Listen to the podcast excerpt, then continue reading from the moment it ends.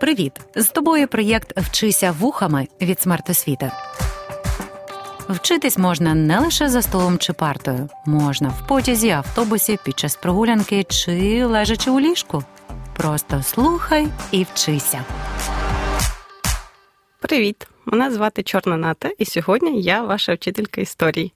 35 стаття основного закону України декларує, тобто проголошує, що кожен має право на свободу світогляду і віросповідання.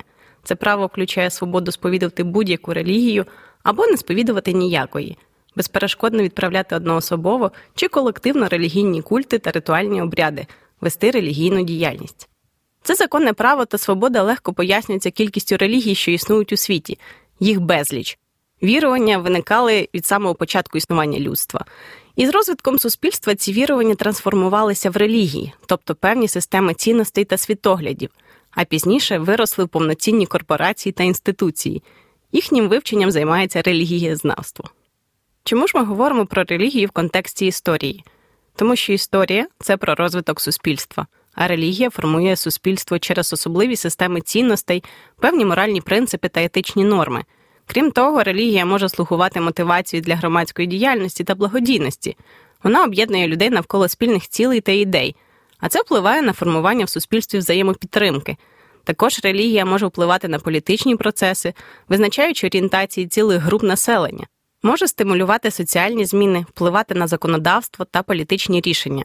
І водночас релігія може бути джерелом конфліктів особливо коли виникає неузгодженість між різними релігійними групами, або коли релігійні переконання використовуються для політичних маніпуляцій, або коли виникає потреба трансформації тієї чи іншої релігії, або навіть цілого суспільства. Тобто релігійні процеси, особливо в окремі періоди розвитку людства, суттєво впливають на цей самий розвиток. Особливо відчутним цей вплив є в часи середньовіччя у Європі, часи, коли життя пересічної людини регламентувалося релігією та церквою, а на тижні все було розплановано відповідно до церковного календаря. Період, про який ми будемо сьогодні говорити, а це друга половина XVI століття, вирізняється активним розгортанням релігійних і як наслідок культурних процесів на українських землях. Реформація, криза православ'я, релігійна дискусія та навіть виникнення нової церкви. Про це і трішечки більше далі. У 1569 році Королівство Польське та Велике князівство Литовське уклали між собою угоду про об'єднання в одну країну. Ця угода увійшла в історію під назвою Люблінська унія. Унія означає об'єднання єднання. У цьому випадку об'єднання двох держав в одну Річ Посполиту. Серед економічних та політичних причин об'єднання цих двох держав не останню сходинку займало питання безпеки. Обидві держави бачили спільну загрозу своїй незалежності та територіальній цілісності, відчували тиск з боку Московського царства та Османської імперії. Об'єднання в одну сильну державу створювало більшу обороноздатність і шанси на відвернення загрози. Для української історії ця подія стала важливою через те, що внаслідок об'єднання королівства польського та Великого князівства Литовського більшість українських етнічних земель опинилися в складі однієї держави. Це, звичайно, стало позитивним наслідком унії, але разом із тим ці ж самі українські землі опинилися під контролем польської монархії, І ось тут уже наштовхуємося на суперечності, насамперед релігійні. У 16 столітті релігія, зокрема в Західній Європі, визначала та регламентувала всі аспекти життя людини. На українських землях релігія теж мала важливе світоглядне значення. Разом з Європою предки теперішніх українців у другій половині 16 століття сповідували християнство, але це саме християнство ще задовго до подій, про які я говорю, а саме в 1054 році, розділилося на дві релігійні течії католицизм та православ'я. Так з'явилася Західна християнська церква, тобто католицька, та Східна християнська церква, тобто православна.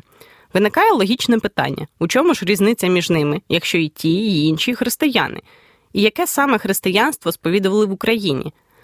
Найперша різниця виявляється у віровченні. Християнство це віра в єдиного Бога, який має три прояви: як Бог Отець, Бог Син, тобто Ісус Христос, та Святий Дух. Ще ці три прояви називають Святою Трійцею. І от свого часу католики та православні розійшлися в поглядах на те, від кого походить Святий Дух. Католицька церква свідчить, що Святий Дух походить від Бога Отця та Бога Сина, а православні християни вважають, що Святий Дух походить тільки від Бога Отця. Також що католики, що православні визнають існування раю та пекла.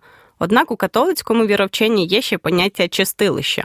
Це проміжний стан після смерті, коли душа очищається від гріхів. Поняття чистилища в православному віровченні немає. Різниця була й у мові богослужіння. Католики користувалися латинською мовою, тоді як православні християни, зокрема на українських землях, правили богослужіння старослов'янською мовою. Додасть суперечностей і те, що православні жили за юліанським календарем, або як зараз його називають тим самим старим стилем, тоді як католики у другій половині XVI століття перейдуть на Григоріанський календар. Навіть його назва походить від імені папи Римського Григорія XIII, який його і запровадив.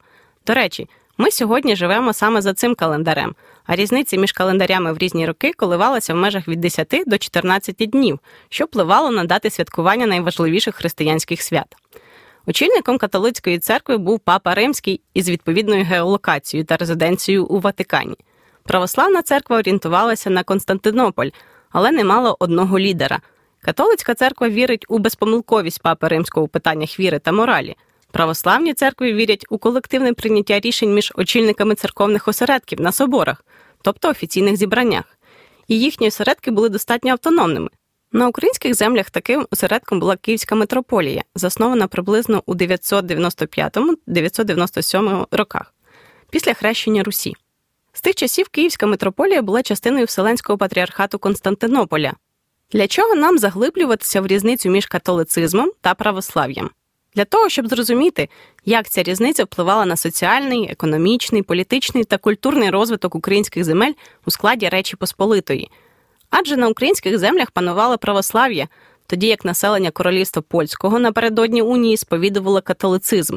Унаслідок унії, тобто утворення Речі Посполитої, очільником об'єднаної держави став польський король, якого обирали польські та литовські шляхтичі. Останні мали більше прав та привілеїв у суспільстві, ніж українська шляхта. Важливо, що суттєвим критерієм для отримання шляхтою тих чи інших прав та привілеїв була належність до католицької церкви, а українська шляхта здебільшого сповідувала православ'я, і це вплинуло на її статус у соціально-політичному житті новоствореної держави. Займати державні посади могли лише ті, хто сповідував католицьку релігію та розмовляв польською мовою і бажання представників української шляхти підвищити свій статус у суспільстві підштовхував до зміни віри та переходу на іншу мову, тобто відбувався процес окатоличення та полонізації української шляхти, а це призведе до поступової втрати української ідентичності.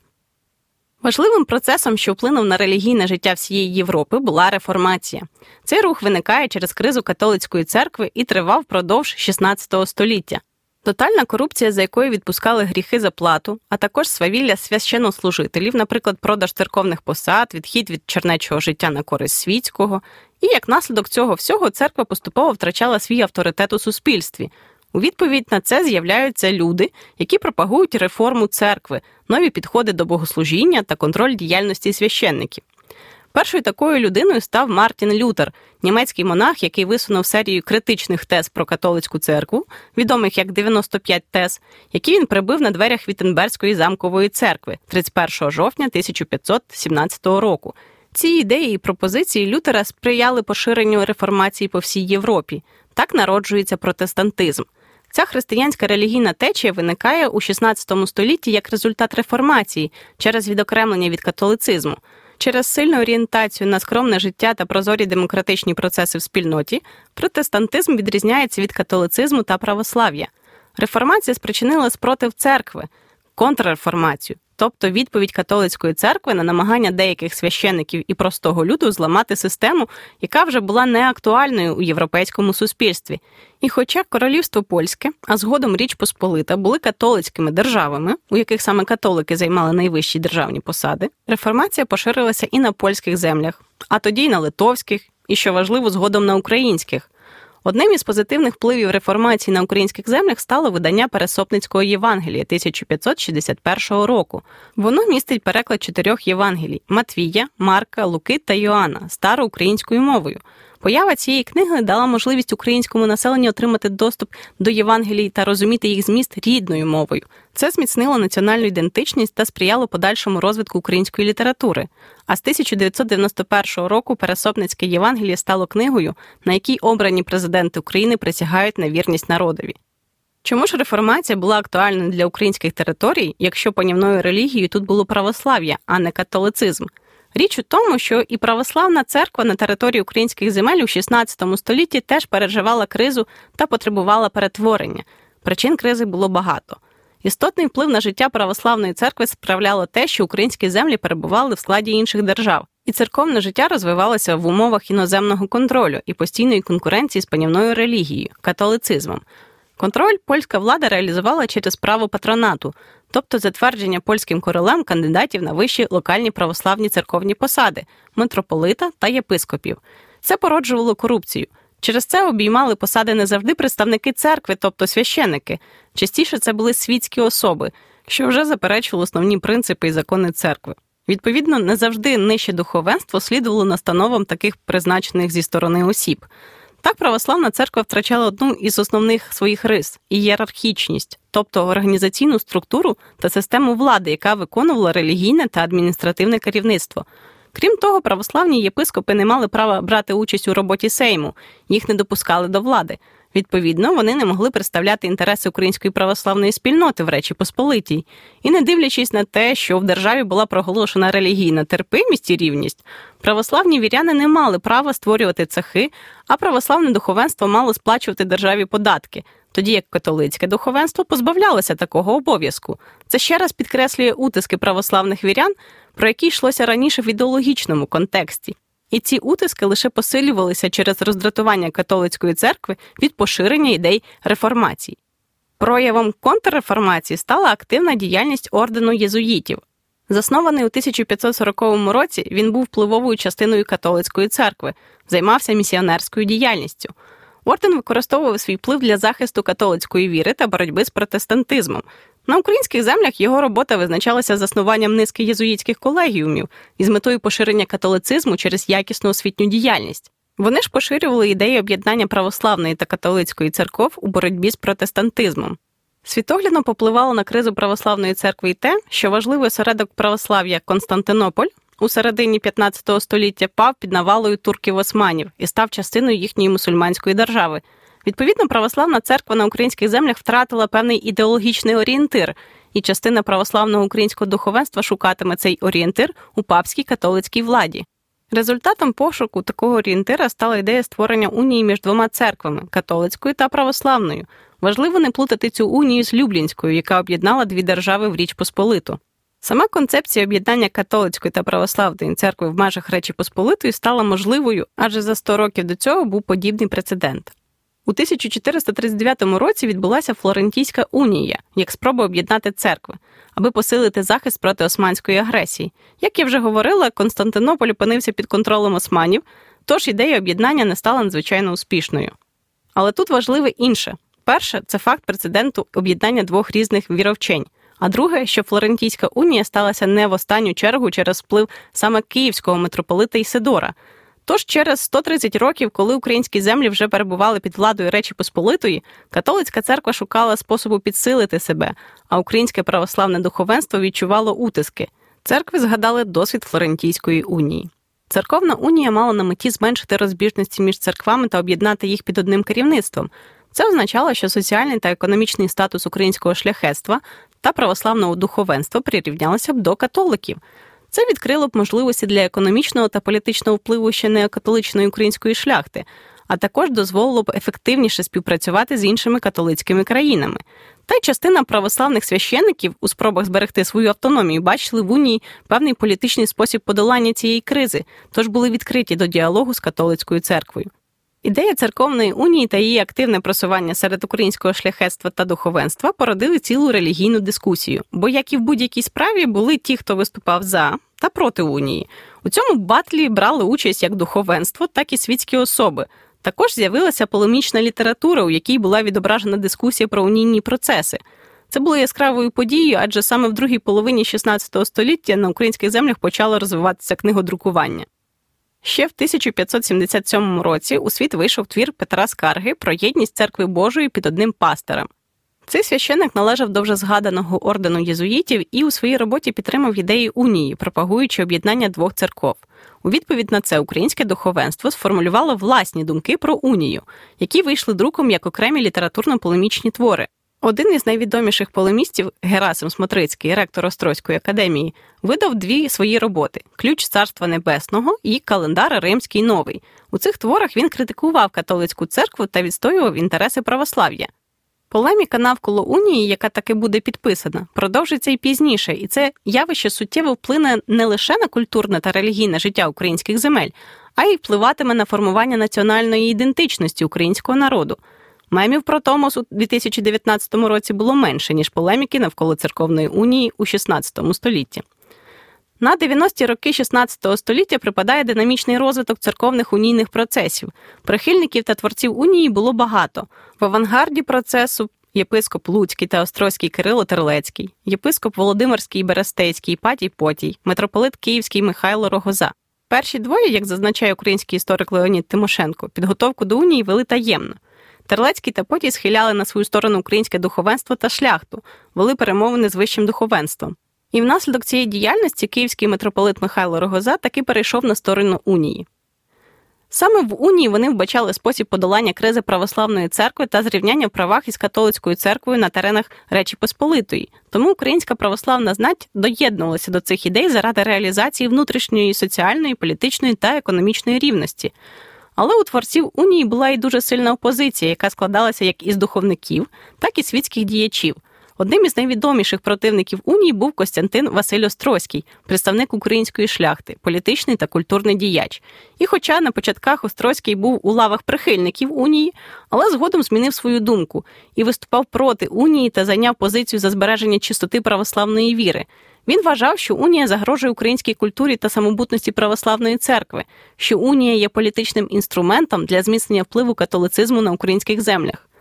Одним із важливих важелів його діяльності в захисті православної віри стало заснування Острозької слов'яно-греко-латинської академії. Вона стала основним конкурентом єзуїтським колегіумам. Заснування Острозької академії мало зміцнити національну свідомість, розвиток української мови та культури, а також просувати православ'я. Академія виконувала важливу роль у збереженні та поширенні української ідентичності та культурних цінностей. Її випускники зробили значний внесок у розбудову освіти, духовенства та культури на українських землях. Але, попри спротив частини української шляхти та православного духовенства, ідею церковної унії підтримала польська влада. Вона була зацікавлена в зміцненні держави через додаткове окатоличення православного населення, а унія розглядалась саме як крок до окатоличення. Уже в 1594 році прихильники сформулювали торчинські артикули, які надіслали в Рим на затвердження. Ці артикули містили основні умови укладання унії. І наступного року, в грудні, в осередку католицької віри у Ватикані католицьке духовенство зафіксувало унію між своєю церквою та Київською митрополією. Ще через рік, в 1596 році, вже на території українських земель, у місті Бересті, за ініціативою Сигізмунда III, короля Речі Посполитої, Михайло Рогоза скликав церковний собор для затвердження унії. Собор розпочався 16 жовтня. На ньому були присутні православне і католицьке духовенство, а також світські особи держави. У процесі обговорення духовенства вкотре розійшлося в поглядах на унію, тому вже за два дні, 18 жовтня, собор розпався на два окремі собори. Прихильники унії на чолі з Михайлом Рогозою затвердили акт об'єднання католицької та православної церков. Її опоненти засудили дії митрополита та духовництва, яке брало участь у підписанні унії. Але факт утворення унійної церкви стався. Берестейську церковну унію підписали та затвердили з усіма її умовами. Серед умов були такі пункти: збереження східного обряду та церковнослов'янської мови під час богослужіння, підпорядкування папі римському як першій особі всієї християнської церкви та прийняття догм католицької церкви. Рівні права для православного та католицького духовенства, але збереження дозволу на одруження для нижчого православного духовенства пільги для православного духовенства, включно зі звільненням від податків та інших повинностей. Обіцянка місць у Сенаті Речі Посполитої для православних єпископів, хоча її так і не виконали. Рівні права для шляхти та міщан, що прийняли унію, включно з можливістю обіймати посади в державних та міських урядах. Цікаво, що по суті об'єднання двох церков таки не сталося, адже католицька церква продовжила існувати окремо, так само як і православна церква, особливо та її частина, яка не визнала унію. Тому внаслідок підписання Берестейської унії скоріше відбулося формування нової церкви, яка поєднала в собі православну та католицьку традицію. З кінця 16 століття в офіційних документах церкву називають уніатською, і людей, які були прихожанами цієї церкви, називали уніатами. А пізніше, після 1774 року, після реформ Марії Терезії, уніатська церква носить назву греко-католицька. Першим митрополитом греко-католицької церкви став один із основних ідеологів унії Михайло Рогоза. Перестецька церковна унія мала значний вплив на духовне, політичне та соціальне життя на українських землях, але також спричинила подальші конфлікти та розколи в українському православ'ї. Адже після введення в дію церковної унії представником православ'я в Речі Посполитій стає саме греко-католицька церква, тоді як сама Українська православна церква опинилася поза законом. Арнольд Джозеф Тойнбі, відомий англійський історик і дослідник цивілізації, сформулював теорію, що цивілізація існує доти, доки здатна відповідати на виклики ззовні, які загрожують її існуванню.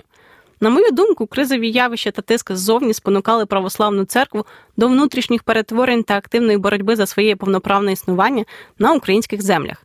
І ця боротьба розпочалася насамперед із нижчого духовенства і за підтримки православної української шляхти. В умовах активної контрреформаційної діяльності католицької церкви та обмеження прав православного населення Речі Посполитої на українських землях виникають братства, своєрідні місцеві ордени. Перші братства з'являються ще у 15 столітті, але активно формуються і розростаються вони у 16-му, на початку 17 століття. Братствами в історії України називають спілки або товариства, що об'єднували православне духовенство, монахів та мирян. Ініціаторами створення таких товариств були православні міщани, і зазвичай братства формувалися при локальних осередках православної церкви. Ці товариства виконували різні соціальні, релігійні та освітні функції, надавали допомогу та опікувалися тими, хто цього потребував, захищали права та інтереси православних мірян, контролювали діяльність духовенства, щоб очистити церкву від людей, які, на їхню думку, були негідні церковних звань. Наприклад, Іван Огієнко, український науковець та церковний діяч, зазначав, що моральне та церковно-релігійне виховання було важливим завданням братства. У житті братчиків панував безоглядний послух. Важливою була і освітня діяльність братств, видання та поширення православної літератури, формування бібліотек, організація шкіл, яких налічувалося близько трьох десятків. На території братств часто відкривали друкарні. Уже згаданий Іван Огієнко писав, що братства рано пізнали, що добра освіта то найкраща їхня зброя для оборони батьківської віри. Серед найвідоміших братств виділимо Львівське Успенське братство. Його діяльність припала на другу половину XVI століття, саме під час події церковної унії. Братство мало чималий вплив, бо не підпорядковувалося місцевому вищому католицькому духовництву, а орієнтувалося на Константинопольського православного патріарха. Саме в цьому братстві було засновано друкарню, і тут працював відомий друкар Іван Федоров.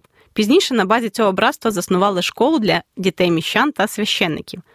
Також треба знати і про Київське братство, засноване приблизно в 1615 році. Братство виконувало роль освітнього центру, видавало книги та здійснювало меценатську діяльність. У тому ж році при братстві з'являється школа. Першим її ректором став один із засновників братства Йов Берецький, священик та полеміст, який виступав проти унійної церкви та працював над посиленням православної. Він прагнув відновити православну ієрархію на українських землях. І в цьому йому суттєво допоміг кошовий отаман українського козацтва Петро Конашевич Сагайдачний. Як і все козацтво, гетьман був тією потужною силою, яка встала на захист православної віри. Він та його військо Запорозьке вступило до Київського братства і спонсорувало інші. Козацтво взагалі активно фінансувало церкву, опікувалося школами та монастирями. У 1621 році Сагайдачний, маючи політичний та релігійний вплив, вмовив Єрусалимського патріарха Теофана III, який мав усі повноваження Константинопольського патріарха, відновити православну ієрархію в Києві. У тому ж таки році настоятеля Київського Михайлівського Золотоверхого монастиря, ким тоді вже став Йовборецький, Єрусалимський патріарх висвятив на митрополита Київського та Галицького. Ця подія відновила православну ієрархію на українських землях і суттєво вплинула на вихід православної церкви з кризи. Релігійні процеси другої половини 16-го, початку 17 століття на українських землях відбувалися в розрізі боротьби православної церкви за свої права та привілеї в новоствореній державі. Вплив також мали реформаційні процеси в Європі, контрреформація в Речі Посполитій, криза всередині самої православної церкви. У пошуках виходу з цієї ситуації частина православного духовенства уклала з католицькою церквою Союз, який увійшов в історію як Берестейська унія. Так виникла греко-католицька або унійна церква.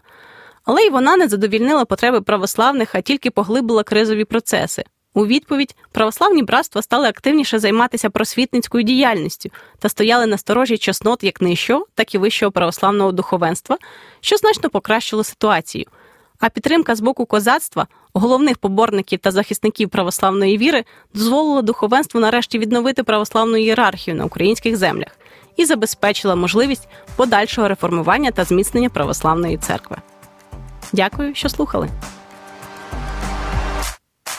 Проєкт Вчися вухами творить громадська організація Смарт Освіта за підтримки Educo Foundation.